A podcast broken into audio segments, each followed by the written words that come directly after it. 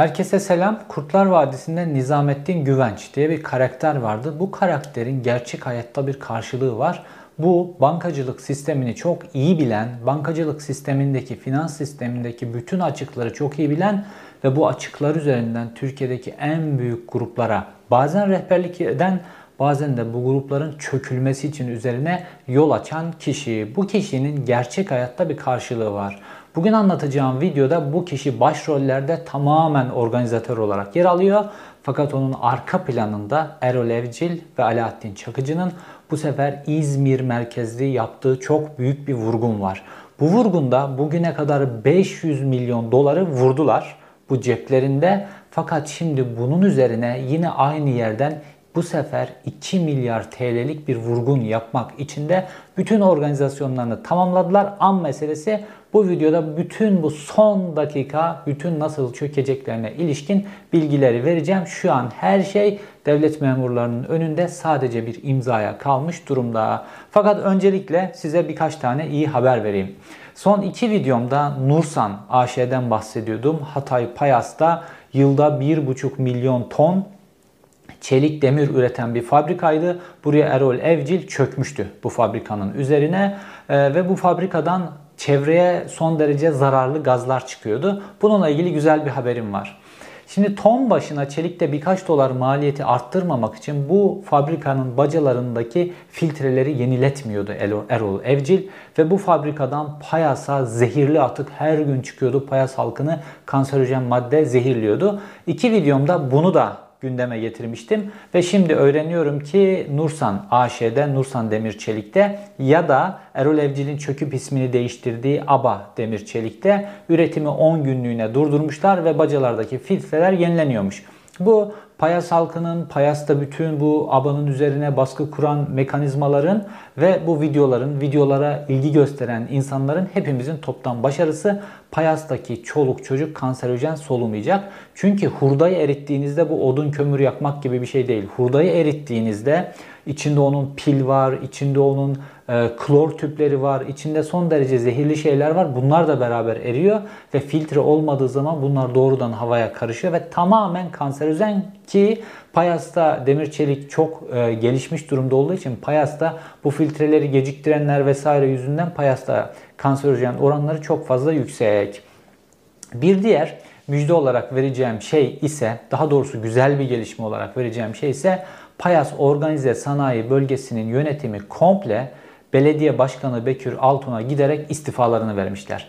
Bu pisliğin içerisinde olmak istemiyoruz diye istifalarını vermişler. Çünkü Erol Evcil Payas'a, Hatay'a, İskenderun'a çöktükten sonra şu an hurdacılar iflasa sürükleniyor, devlet vergi alamıyor, milyarlarca vergi birikiyor. Bir tarafta elektrik paraları ödenmiyor, işçilerin maaşları ödenmiyor, bölge terörize edilmiş durumda. Erol Evcil ve korumalarından oluşan böyle sürü gibi geziyorlar, her yerin üzerine çöküyorlar vesaire.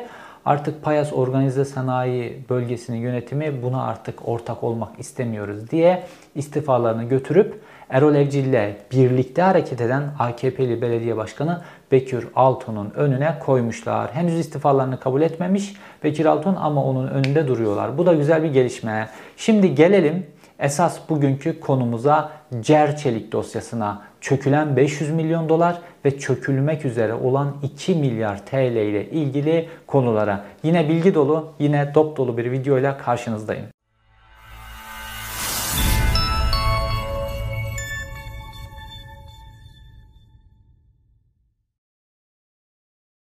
Kurtlar Vadisi dizisinde Nizamettin Güvenç isimli bir karakter vardı. Bu karakter gerçek hayatta Aydoğan Semizler isimli bir avukatı, daha doğrusu finans çevrelerini çok iyi bilen, finans çevrelerini her türlü biçimde manipüle eden, kullanılabilen, kredi de bulan, kredilerin önünde de tıkayabilen, şirketleri çeşitli biçimlerde takla attırabilen bir isim.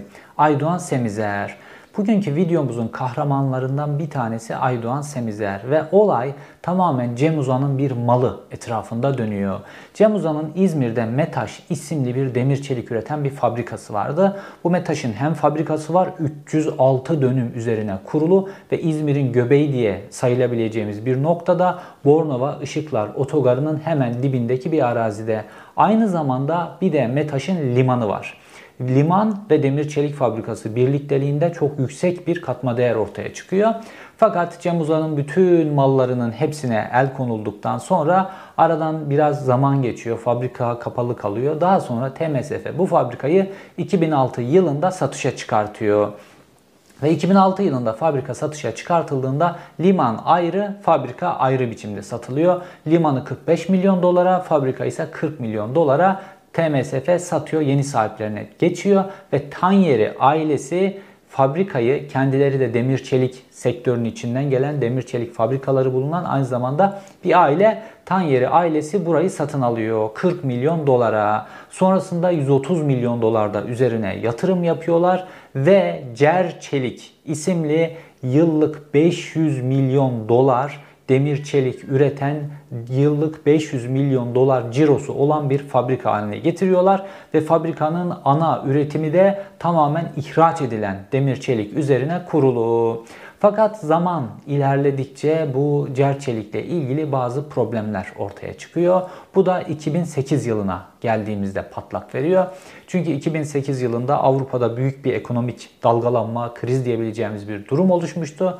Bu da Cer Çelik'in ihracat rakamlarını etkiliyor. Cer Çelik kredi almak zorunda kalıyor ve aniden de böyle 130 milyon dolar gibi bir yatırım da yapılması nedeniyle bir anda bu beklenmedik krizle dengeleri bozulmaya başlıyor. Ve uluslararası birkaç bankadan kredi alınarak durum toparlanmaya çalışılıyor. İşte bu noktada devreye Aydoğan Semizler giriyor. Ve Aydoğan Semizler bankalardan kredi bulma, uygun kredi bulma konularında uzman birisi olduğu için Tanyeri ailesinin kapısını çalıyor ve diyor ki ben size uygun kredi bulurum. Zaten piyasada da uygun kredi bulmak konusunda uzman bir avukat olduğu için de kendisine vekalet veriyor. Fakat o günlerde Halk Bankası'ndan 90 milyon dolar krediyle ilgili anlaşma noktasına gelmiş olmasına rağmen Cer Çelik, Aydoğan Semizler diyor ki ben size daha uygun ve daha büyük kredi bulacağım. Çünkü bu 90 milyon dolar size yetmeyecektir diyor ve süreci uzatıyor. Bugün kredi buldum, yarın kredi buldum, süreci uzatıyor ve Cer Çelik'i içinden çıkılmaz bir duruma getiriyor. İşte bu noktada işler artık içinden çıkılmaza yakın bir noktaya, aslında çıkılmaz durumda değil ama yakın bir noktaya geldiğinde Aydoğan Semizler şapkadan tavşanı çıkartıyor. Diyor ki Sivas Demirçelik ve Ege Metal'i satın alan ve bunları işleten Erol Evcil isimli bir iş adamı var. Bu sizin fabrikanızı kiralayabilir. Fabrikayı kiralar, işletir, bütün borçları üstlenir. Kendi diğer iki fabrikasıyla da entegre biçimde size de bir kira öder. Hem siz bu kiradan dolayı rahat edersiniz hem de o borçları temizler. Sonra da satacaksınız, satmayacaksınız, kiralama devam edecek, etmeyecek, bu şekilde düşünürsünüz diye önlerine bir formül getiriyor. Fakat Aydoğan Semizler'de, Erol Evcil'de hep bu tip fabrikalara göz koyuyorlar.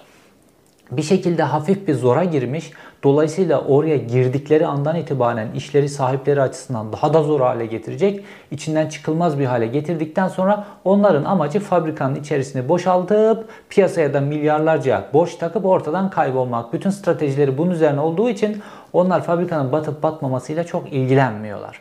Ve burada bu işe giriyorlar. Fakat sonrasında çok daha büyük bir tavuk çıkıyor. Çok daha büyük bir altın çıkıyor heybeden. Buna birazdan geleceğim. Ve bu Cer Çelik'in içerisine girdikten sonra ki bunlar hep aile şirketleri ve Erol Evcil de hep aile şirketlerine göz koyuyor. Nursan'da olduğu gibi. Burada da aile şirketine girdikten sonra ailenin arasında ikilik çıkartıyor.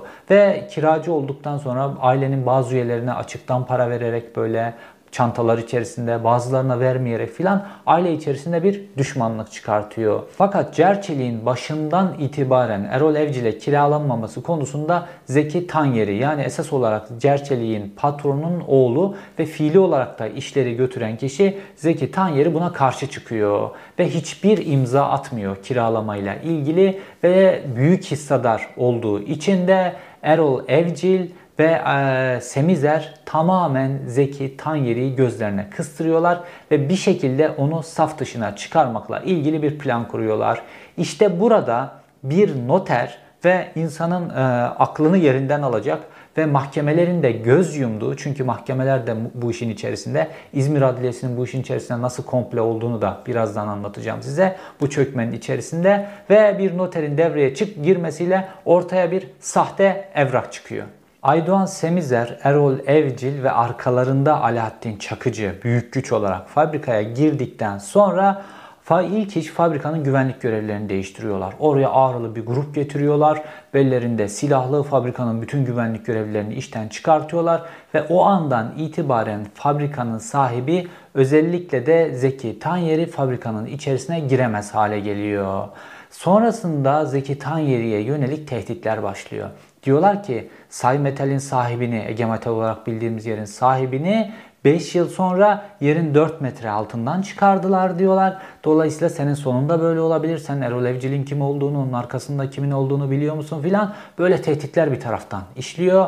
Ve Zeki Tanyeri o arada hayatını garantiye alabilmek için işte bir teknenin içerisinde yatıyor. Gizli kapaklı oralarda buralarda yaşamak zorunda kalıyor. Şu anda zaten ülkeyi terk edip Cenevre'ye yerleşmiş durumda. Fakat o süreçte bunların işleri ilerliyor. Ve enteresan biçimde olay çok karışık. Fakat size 3 tane hukuk tarihinde olmayacak skandaldan örnek vereceğim. Fakat bunların hepsi İzmir'de yaşandı ve bütün İzmir Adliyesi, İzmir Organize Suçlarla Mücadele Dairesi, jandarması, hakimi, valisi, hepsi, savcısı, hepsi buna göz yumdular. Bir aile tek başına bırakıldı ve bu organize suç örgütünün o ailenin mal varlığını, devasa bir mal varlığını nasıl talan ettiğini şimdi hep beraber 3 tane enteresan örnekle vereceğim. Şimdi Zeki Tanyeri bunlara direndiği için, onun fabrikada da hissesi büyük olduğu için onun hissesini sıfırlamaya karar veriyorlar. Nasıl? Sahte evraklarla. Diğer işte aileyi birbirinden ayırdıkları için 3 tane kız kardeş var. Onların bazılarına işte elden para vererek, zaman zaman tehdit ederek filan Aydoğan Semizler'in ofisinde, yani avukatlık bürosunda bir genel kurul yapıyorlar. Şirketin genel kurulunu. Genel kurulda Zeki Tanyeri'nin hissesini sıfırlıyorlar. Şimdi ortada bir noter evrağı var. Noter evrağında diğer imzacıların, şahitlerin vesaire hepsinin imza yerleri var genel kurulla ilgili. Fakat Zeki Tanyeri'nin tam imzasının bulunduğu noktanın yerine noter Türkiye Cumhuriyeti mührü basıyor ve kendi imzasını atıyor. Fakat böyle baktığınızda isimler var ve isimlerin hepsinin bulunduğu yerlerde imzalar var. Orada bir tane de TC mührü var. Zeki Tanyeri'nin de imzası sanki orada varmış gibi bir görüntü veriyorlar. Görüntü bu şekilde ve tabii buna göz yumacak, bunu kabul edecek filan mahkemeleri vesaire, bunları da ayarladıkları için Zeki Tanyeri'nin hissesini bir anda sıfırlıyorlar.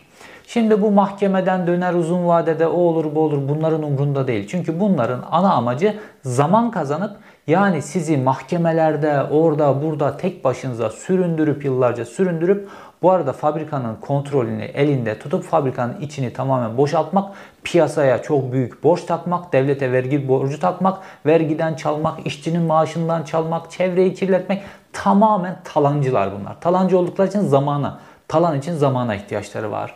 Tabii Tanyeri ailesi, Zeki Tanyeri gidiyor mahkemelere, bunun sahte olduğunu ispat ediyor vesaire. Fakat bunların hepsi zaman alıyor. Bunlar bu arada fabrikayı boşaltmaya devam ediyorlar.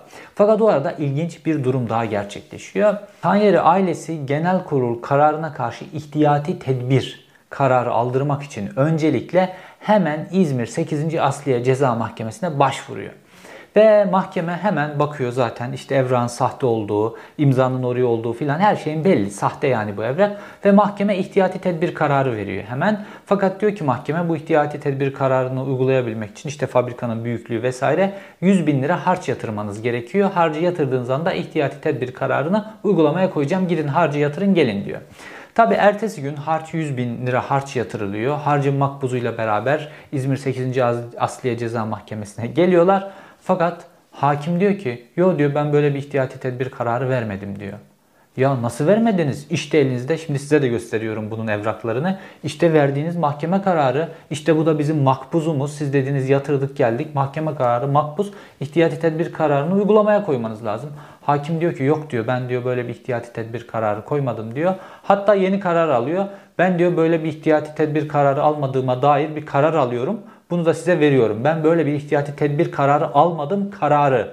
Böyle bir karar alıyor ve bunu da tutup Tanyeri ailesine veriyor. O bir günde işte İzmir Adliyesi'ndeki bütün bağlantılarını kullanıyorlar. Erol Evcil İzmir Adliyesi'nin üzerine de çöküyor. Semizer'de ünlü avukat İzmir Adliyesi'nin üzerine çöküyor ve bir günde hakim kararını değiştiriyor. Artık cepleri nasıl dolduysa bir günde hakim kararını değiştiriyor ve kendi verdiği kararı görmezden geliyor. Fakat bu kadar mı? Aile tabii bununla da yetinmiyor ve gidip büyük hissedar, ondan sonra Zeki Tanyeri gidip bu sefer de fabrikaya kayyum atanması ile ilgili bir başvuru yapıyor. Türkiye'de normalde bir yerlere kayyum atamak çok kolay. Çünkü devletin kaybedeceği bir şey yok. Kayyumların maaşı şirketten veriliyor vesaire. Hem de devlet kendi açısından durumu kontrol altına almış oluyor. Ve mahkeme bir kayyum atıyor. Fakat kayyum hemen korkuyor anında. Ertesi gün korkuyor ve kayyumluktan çekiliyor. Mahkeme ikinci kayyum atıyor. İkinci kayyum da aynı şekilde korkuyor, çekiliyor ve üçüncü kayyum atanıyor. Üçüncü kayyum atanınca, üçüncü kayyum yanında işte memurlarla filan fabrikaya gidiyor. Fabrikanın yönetimine el koyacak. Dolayısıyla fabrikanın yönetimine el koymaya giderken tabii bunlar bütün adliyenin içerisinden her türlü bilgileri filan aldıkları için bu Erol Evcil, ondan sonra ve ortakları bütün haberleri aldıkları için fabrikaya gittiklerinde normalde Cer Metal'i, yani bu Cer Demir Çelik fabrikasını Erol Evcil kiraladıktan sonra Ege Metal isimli bir şirket kuruyor ve bu şirketine kiralıyor. Kendisi fabrikanın içerisinde kiracı gözüküyor. Kayyum, Cer Metal, Ege Metal bunun kayyumu olarak giderken bir gidiyorlar, kapıda diyorlar ki yo, burası Cer Metal de değil, Ege Metal de değil. Burası ne? Burası Intermeta diye bir şirket.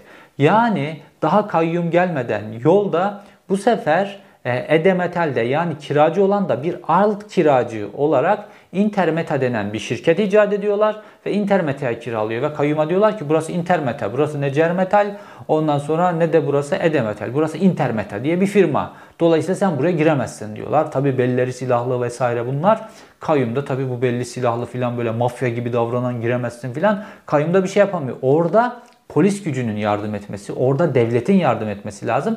Fakat devlet zaten tamamen Erol Evcil ve Alaattin Çakıcı tarafından ele geçirildiği için İzmir'de, dolayısıyla da devlet bu ailenin yanında olmuyor. Kayyum, yani mahkeme kararına rağmen kayyum o fabrikanın içerisine giremiyor. Tabi bunlar bu arada başlıyorlar şirketin içini boşaltmaya. Tabi bu dediğim şeyler yıllarca süren bir süreç bu. Bir taraftan şirketin içini boşaltıyorlar. Önce fabrikayı biraz çalıştırıyorlar tabii. Fabrikayı çalıştırıyorlar. Bu süreçte elektrik borçlarını ödemiyorlar. İşte demir çelik üretiyorlar. Elektrik borçlarını, SSK borçlarını, işçilerin maaşlarını, bunları ödemedikleri için de çok ucuza demiri mal ediyorlar. Ve dolayısıyla da çok hızlı biçimde satıyorlar piyasaya. Satıyorlar. Fakat artık elektrik borçları öyle bir noktaya geliyor ki fabrikanın elektriği kesiliyor. Ondan sonra geçiyorlar kontrollü sisteme. Kontörle elektrik almaya başlıyorlar. Yani peşin elektriğin parasını ödeyip kontörlü sistemde elektrik almaya geçiyorlar. Bu şekilde elektrik alıyorlar ve fabrikanın bütün ham madde, bütün depolarını boşaltıp eritiyorlar. Ondan sonra fabrikanın belli makineleri var. Çok değerli makineler. Bu makineleri söküp bu makineleri satıyorlar. Başka fabrikalara, başka kişilere satıyorlar uygun fiyatla. Ya da Erol Evcil bunları alıp kendi işte İzmir'deki ve şimdi Hatay'daki fabrikasına taşıyor bunları bir taraftan. Taşıyor ve buranın içini tamamen boşaltıyor. Yetmiyor. Fabrikanın kabloları var. İşte bu yüksek miktarda elektriğin gelebilmesi için yer altından bakır kablolar filan, onları da söküyor. Ki bunların da fotoğrafları var, size gösteriyorum. Bunları da söküyor, bunları da taşıyor, bunları da satıyor. Ve fabrikanın sahipleri de tabii bunlardan haberdarlar. Ve İzmir Işıklar Karakolu'na gidiyorlar ve diyorlar ki bu adamlar fabrikanın içini boşaltıyor. Fabrikanın, bunlar sadece kiracı ama fabrikanın her şeyini çalıyorlar diyor. Fakat Işıklar Karakolu diyor ki yo diyor, yanlışınız var diyor. İşte Erol Evcil ve onun temsilcileri geldiler. Fabrikaya hırsız girmiş, hırsız her şeyi çalmış diye bize ihbarda bulundular. Hatta tutanak tuttuk diyorlar. İşte tutanağı. Yani fabrikanın her şeyini kendileri çaldıkları halde gidiyorlar. Bunu bir de karakola şikayet ediyorlar. Çünkü arkalarında bütün bu devlet mekanizması nasıl manipüle edilir, hukuk sistemi nasıl manipüle edilir filan diye Semizer denen Kurtlar Vadisi'ne bile rol almış beyin var. Bu onlara bu aklı veriyor ve bu şekilde bir sistem uyguluyorlar. Dolayısıyla aile buradan da bir sonuç alamıyor. Hırsızlar, düşün, hırsızlar girecek bir demir çelik fabrikasına. Hırsızlar girecek fabrikanın sahiplerinin giremediği, silahlı kişiler tarafından korunan bir fabrikaya hırsızlar girecek. Her biri tonlar ağırlığında teçhizatı sökecekler. Yer altındaki o bakır kabloları sökecekler, götürecekler ve bütün bunun hepsini bir gecede yapacaklar. Gecede yapacaklar ve kimsenin ruhu duymayacak. Herhalde bir hırsız ordusu ve ağır vasıtalarla filan gelip bunları yapması lazım. O hayatın olağan akışına aykırı. Fakat Işıklar Karakolu da normalde bunu yemez ama karşılarındaki Erol Evcil, karşılarındaki Semizer, karşılarındaki Alaattin Çakıcı olunca bunu bir güzel karakolda yiyor. Dolayısıyla ailenin gözleri önünde fabrikanın 50 milyon dolar değerindeki bütün teçhizatı çalınıyor, satılıyor. Normalde o fabrikanın yıllık 500 milyon dolar cirosu var, üretimi var o fabrikanın ve bu fabrikanın da bu demir çelik sektöründe en azından kendisinde 500 milyon dolar değeri demek. Dolayısıyla ortada bir fabrika kalmıyor. Evcil önce bu 500 milyon dolarlık fabrikayı tamamen yemiş oluyor. Piyasaya taktığı borçlar, vermediği borçlar, oradan cebine indirdikleri. Devlete elektrik faturası, su faturası, SSK primi filan vermiyor. Bunlardan cebine indirdikleri. İşçilerin aylarca maaşlarını ödemiyor. Buradan cebine indirdikleri. Hatta işçiler maaşlarının ödenmemesiyle ilgili protestolar yaptılar. Sosyal medyada kampanyalar düzenlediler. Eylemler yaptılar sokaklarda filan. Bunlar haber oldu. Fakat bu Semizer hukuk sistemini çok iyi bildiği için, İzmir Adliyesi komple elinde olduğu için bu tweetlere varana kadar bütün bu paylaşımları da internetin arşivinden sildiriyor. Yani tamamen bir organize çete söz konusu ve bütün bu şekilde bütün fabrikanın işini bitirdikten sonra geriye ne kalıyor? İzmir'in göbeğinde 306 dönümlük bir arsa. Sonra geliyorlar bunu yemeye ve bunu yemekle ilgili de yine kafalarında şeytani bir mekanizma var. Üst yapısı tamamen buharlaştırılan, yok edilen, eritilen fabrikanın arsası çok değerli. İzmir Işıklar Otogarı'nın dibinde Bornova'da 306 dönüm arazi. Bu arazi şu an konut arazisine için projelendirilmiş durumda ve tam 5000 konut yapılacak. 5000 konut, orada konutların tanesi 1 milyon lira edecek bu yeni konutların tanesi. Yani 5 milyar TL'lik bir satış hacmi var o arsanın üzerinde ve buradan kalacak minimum kar 2 milyar TL. Yani 500 milyon dolarlık fabrikayı cebe indirdiler. Üstüne bir sürü vurgun yaptılar. Onu da cebe indirdiler. Bir de şimdi onun bir de yağını çıkaracaklar. Sineğin yağını. 2 milyar TL'yi de buradan ceplerine indirecekler. Fakat bunu yapabilmeleri için araya biraz işte bu İsrail kökenli tefeci diyebileceğimiz bankacılık sistemini sokmaları gerekiyor. İşte burada da Aydoğan Semizler'in o zeki kafası devreye giriyor. Nasıl bu fabrikanın tapusuna çökeceğiz? Çünkü kiracı durumdalar orada. Nasıl tapusuna çökeceğiz bu fabrikanın? İşte bu noktada fabrikanın tapusuna çökmek için bir formülle geliyor Aydoğan Semizler. Bakıyorlar, her şeyi harıl harıl araştırıyorlar. Fabrika Cer Çelik olarak faaliyet gösterdiği dönemde İsviçre'den, Swissbank'tan 9 milyon dolar, yani 500 milyon dolar ciro yapan bir fabrika için komik bir rakam aslında, 9 milyon dolar kredi kullanmış. Bu kredinin bir kısmını ödemiş, bir kısmını ödememiş. Erol Evcil, Aydoğan Semizler onun temsilcisi olarak gidiyor ve bu krediyi ben sizden temlik olarak bu kredi ve bu kredinin bütün haklarını satın almak istiyorum diyor. Bana bu kredinin bütün haklarını temlik olarak ne kadara satarsınız diyor. Swissbank bunu araştırıyor. Erol Evcil ismine baktıklarında mafya olduğunu görüyorlar ve biz sana satmayız bunu diyorlar. Yani müşterisine dürüst davranıyor ve biz bunu sana satmayız diyor. Hemen Aydoğan Semizler bu sefer İsrail kökenli bir ailenin Türkiye'deki küçük bankasını, aslında bunlara banka diyemeyiz. Bunlar resmi tefeci. Bankanın ismini şimdi veremem. Hukuksal problem olur. Ama bir banka var düşünün ama şubesi yok. Türkiye'de hiç şubesi olmayan bir banka tamamen aslında tefeciliğin legal haline getirilmiş. Ve burada da aslında bir tefecilik faaliyetine, daha doğrusu tefecilikten de büyük bir vurgun faaliyetine kendi ismini aracı yapıyor. Ve bu sefer bu banka gidiyor. İsviçre'de Swissbank'a diyor ki ben bu kalan kredi, 9 milyon dolardan kalan kredinin haklarıyla birlikte her şeyini senden satın almak, temlik almak istiyorum diyor. Ve bunu satın alıyor. Ondan sonra geliyor, bunu satın aldıktan sonra, çünkü karşılarında bir banka olunca onlar da onu satın alıyorlar. Tahsil edip edemeyecekleri belli olmayan bir kredi. Satın aldıktan sonra geliyor bu banka. Şimdi bu banka bu pisliği yaptı ya, buna bulaştı ya, bundan bir kar elde etmesi lazım. Yani 9 milyon dolarlık krediyi ne kadar almış olabilir? İşte biraz fazlasına belki almış olabilir filan. Bunu getiriyorlar Türkiye'de Aycan Yatçılık isimli bir firmaya 24 milyon dolara satıyorlar. 9 milyon dolar, 24 milyon dolar. Aradaki farka bakın. Ticarette böyle bir şey olamaz.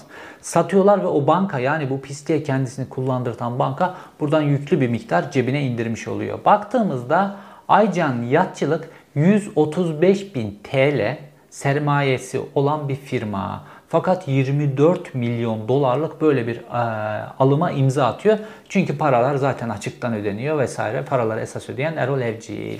Bu Aycan Yatçılık kimin? Aydoğan Semizler'in. Düşünün, Aydoğan Semizler yolculuğa bu Cer Metal'in sahibi fabrikanın sahiplerine iyilik yapmak, onlara ucuz kredi bulmak için yola çıkmıştı. Şimdi fabrikanın kredilerini alıp fabrikaya temlik oluşturabilecek bir noktaya geliyor. Rolü sürekli değişiyor. Rolü daha değişecek. Daha o noktalara gelemedim. Ve 24 milyon dolara bu temliği aldıktan sonra bu temliği icraya verebilirsiniz siz alacaklı olarak. Ve bu icraların da üst limiti vardır. 24 milyon doların üst limiti 97 milyon dolar. Ve 97 milyon dolarla Cer Çelik'e icra başlatıyor. Cer Çelik'in elinde ne kalmış geriye? Sadece arsaları kalmış geriye. Ve icra başlattıktan sonra icrayı hemen devreye koyuyorlar. Ve kendisi de ondan sonra iflas sürecini, fabrikayla ilgili iflas sürecini yine fabrikanın işte o problemli olan 2-3 kız kardeş üzerinden başlatıyor. Ve sonra da kendisini iflas masasının şefi yapıyor. Yani Aydoğan Semizler şöyle bir durumda karşımıza çıkıyor. Birkaç rollü olarak şöyle bir durumda karşımıza çıkıyor. Semizler en başta ailenin avukatı, yani Cer Metal'in esas sahibi olan Tanyeri ailesinin avukatı. İkincisi fabrikayı kiralayan Erol Evcil'in avukatı. Üçüncüsü fabrikaya temlik çıkartan taraftaki Aycan isimli yatçılık firmasının sahibi. Dördüncüsü fabrikanın hisselerini bu kiralama sürecinde bir yeddiemine vermeniz gerekiyor. O yeddiemin de kendisi. Artı icra ve iflas süreci başlatıldığında iflas masası başkanı olarak da kendini atattırıyor. Yani bütün pozisyonlarda kendi var. Kaçabileceğiniz hiçbir yer yok. Ve bütün mahkemeler, hukuk sistemi filan bunun hepsine okey veriyorlar. Ve Aydoğan Semizler bütün bu sistemi yürüterek ondan sonra fabrikayı iflas, icradan satışa çıkartıyor. Ve 29 milyon dolara kendisi satın alıyor. Yani üstü 500 milyon dolar olan 306 dönümlük devasa bir arsa, üzerine 5000 konutluk proje var.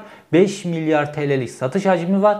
Buranın tamamını, yani 2 milyar TL'lik en az karı ve 500 milyon dolar da cebe indirmiş karı, hepsinin tamamını 29 milyon dolara satın almış oluyor. Cebine indirmiş oluyor. Bundan sonra ne yapacak Aydoğan Semizler? Aydoğan Semizler bu işin organizatörü.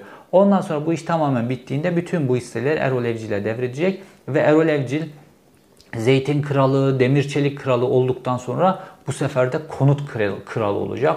İzmir'in en gözde yerlerinden bir tanesinden 5000 tane konut olacak. 306 dönümlük bir araziden bahsediyoruz ve internetten de check edebilirsiniz. Öyle bir arazide yeni yapılmış konutların fiyatı 1 milyon lira civarında ve 5000 konutluk bir araziden 2 milyar TL'lik bir rant var. Peki aile ne duruma gelmiş durumda? Zeki Tanyeri, yani uzun süre bu süreç dediğimiz yer bu içini boşaltma, böyle el koyma, sürekli sizi hukukla uğraştırıyorlar. Siz tek başınıza hukukla uğraşıyorsunuz, zaman geçiyor. Onlar sizi fabrikaya sokmuyor, kendi silahlı adamları var vesaire. Devlet bu aileyi yalnız bırakıyor ve bu şekilde çöküyorlar. Hep problemli yerlere çöküyorlar. Bu şekilde baktığımızda tamamen 12 yıllık bir süreçten bahsediyorum size. Ve son 2020-2021 yılında bu süreç çok hızlandı. Çünkü özellikle Alaattin Çakıcı'nın tahliyesinden sonra Erol Evcil önünde durulamaz bir hale geldi. Ve son olarak da bu arsanın üzerine çökmekle ilgili de bu son bahsettiğim organizasyonu da yaptılar. Ve şimdi konut meselesine geçecekler. Konut meselesindeki partnerleri kim? Yani böyle büyük ranta göz yumacak, hükümet kanadında işi çözecek partnerleri kim? Murat Sancak. Murat Sancak kim? Şu meşhur Ethem Sancak var ya, Tayyip Erdoğan'a aşık oldum diyen iş adamı var ya, onun yeğeni.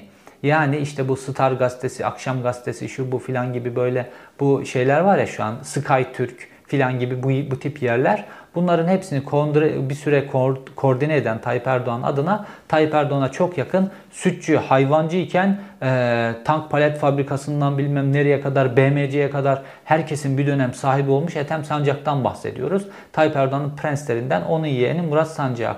Onunla görüşmüşler, el sıkışmışlar ve bu 5000 konutla ilgili meselenin üzerine çökecekler. Peki Zeki Tanyeri ne durumda? Hayati tehlikesi olduğu için ülkeyi terk etmiş durumda.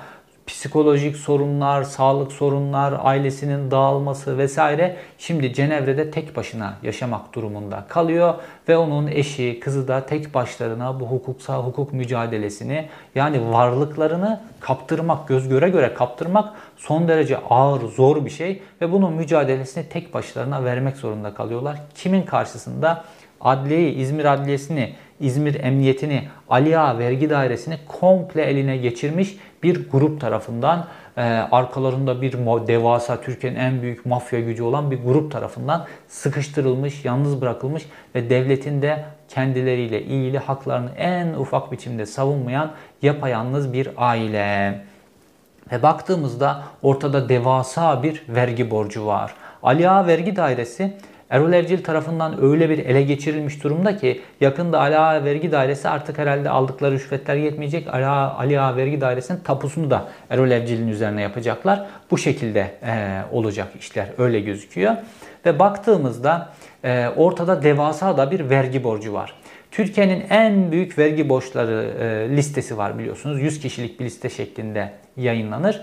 Vergi borçları listesinde bir numara Erol Evcil'in Nursan firması. Erol Evcil'in kontrolüne geçmiş bir numara Nursan firması.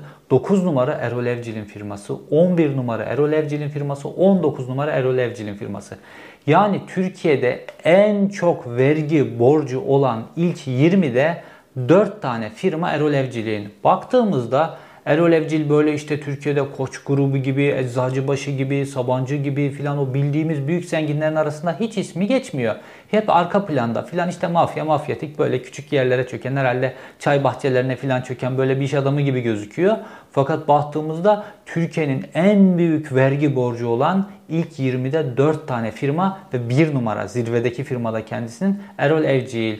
Ve Türkiye çok büyük vergi kaybediyor. İnsanlar maaşlarını aramıyor. Erol Evcil'in fabrikalarında 22 ay maaşı içeride olan işçiler var. İntihar edenler, eşinden boşananlar, çocuklarıyla problem yaşayanlar, hayatı kararanlar, evine haciz gelenler, eşyalarını kaybedenler. Felaket bir tablo var. İnsani açıdan da felaket tablo var. Bu Cer Çelik çalıştığında 1000'den fazla işçi sadece bünyesinde çalıştırıyordu. Yan kendisine tedarikçi taşeronlarıyla birlikte 12.000 kişilik bir iş hacmine sahipti. Ürettiği 500 milyon dolarlık cironun da neredeyse tamamı ihracat gelirinden oluşuyordu. Türkiye bundan oldu. Yani tüten bir baca söndü Türkiye'de. Peki para kimin cebine doldu? Erol Evcil'in cebine doldu. Erol Evcil ve Erol Evcil'le bağlı olarak Türkiye'deki vurgunların peşini takip etmeye devam edeceğim. Çünkü bu bitmeyecek bir süreç gibi gözüküyor. Çünkü bunlara dokunmuyor. Bunlara hiç kimse dokunmuyor. Erol Evcil'e dokunulacak kişi kim? Kaçakçılık ve Organize Suçlarla Mücadele Dairesi. Bu dairenin Erol Evcil'e dokunması lazım. Çünkü bütün bu faaliyetler organize suç kapsamında. Fakat baktığımızda hiçbir faaliyet, hiçbir karşı operasyon Erol Evcil'e yönelik yapılmıyor. Erol Evcil ülkenin havasını zehirliyor, hiçbir operasyon yapılmıyor. Vergi kaçıyor, hiçbir operasyon yapılmıyor. İnsanları öldürüyor, insanları tehdit edip ülkesini terk etmek zorunda bırakıyor. Göz göre göre fabrikaya çöküyor, göz göre göre hukuk sistemiyle oynuyor ve bunların hepsini delilleriyle birlikte götürüp hakimlerin, savcıların önüne koyduklarında işler bir günde değişiyor. Mesela o büyük savcı var ya, o Kambato denen İzmir'de böyle efsane savcılardan bir tanesi. Bunun önüne bütün bu yolsuzluk, vurgun, Cer Çelik'le ilgili böyle dosya halinde götürülüyor, konuluyor. Bütün delilleriyle birlikte delillere filan bakıyor. Ya tamam, siz haklısınız, ben buna bir operasyon yapacağım diyor. Ertesi gün Erol Evcil kendisini ziyarete geliyor. Ertesi gün o dosya kalkıyor, rafa konuyor. Bir daha da o raftan inmiyor. Niye? Erol Evcil boş gelmiyor bunların yerine. Erol Evcil hepsinin ceplerini doldurarak bunların yanına geliyor. Yetmiyor. Bir de aileyi çağırıyorlar. Aileyi çağırıyorlar. Diyorlar ki işte biz sizinle anlaşalım filan. Aileyle bir toplantı ayarlıyorlar. İşte Erol Evcil var, Aydoğan Semizler var filan. Ondan sonra bir ofiste buluşacaklar filan. Tabii Zeki Tanyeri daha önce Ege Metal olayından, Say Metal olayından bildiği için gittiğinde hisse devrinden adamı vurdular bacağından, iki yerinden. Zorla imzaya attırdılar. Zeki Tanyeri gitmiyor. Tabii eşi gidiyor. O avukatıyla birlikte, eşi avukatıyla gittiği andan itibaren Erol Evcil avukatın üzerine saldırıyor, boğazını sıkıyor, avukatı darp etmeye başlıyor. Kadın zorla kaçıyor, Sezin Tanyeri zorla kaçıp oradan kurtuluyor. Bu şekilde terör estiriyorlar. Yani orada bekledikleri şey Zeki Tanyeri de oraya gelsin, onun da bacağına iki kurşun sıkıp bu işi halledelim diye o şekilde bekliyorlar. Fakat bu olmuyor. Bununla ilgili de suç duyuruları yapılıyor. Bütün şahitler var ortada bununla ilgili. Her konunun şahidi ve delili var. Bu kadar delille dosya zor bulur. Erol Evcil'in ve Alaattin Çakıcı'nın meselesi zaten burada çok ilginç. Bunlar böyle geride delil bırakmakla ilgili hiçbir endişe taşımıyorlar. Yani yaptıkları şeyleri göz göre göre yapıyorlar, açık biçimde yapıyorlar. Hiç böyle bir endişe taşımıyorlar. Özellikle son yıllarda hiçbir endişeleri yok. Çünkü kendilerine dokunulmayacağıyla ilgili garanti almış durumdalar. Bu garantiyi nasıl alırsınız biliyor musunuz? Size dokunacak devlet birimlerini rüşvete boğmuşsanız bu garantiniz vardır. Artık istediğinizi yaparsınız. Anlaşılan bu birimleri rüşvete boğdukları, bağladıkları için bu şekilde hiç delil bırakmaktan çekinmiyorlar. Sahte belgeler, sahte imzalar, her şey ortada. Bunlar normal bir hukuk düzeni geldiğinde bunların hepsi çok rahat biçimde sorulur. Sivas Demirçelik'in de hesabı sorulur, Nursan'ın da hesabı sorulur, Cer Metal'in de hesabı sorulur. Yeter ki birazcık küçük bir hukuk düzeni, bir düzelme emaresi olsun. Yeter ki bu iktidar ve bu iktidarın oluşturduğu mafya rejiminin beli kırılsın. İzlediğiniz için teşekkür ederim. Bir sonraki videoda görüşmek üzere.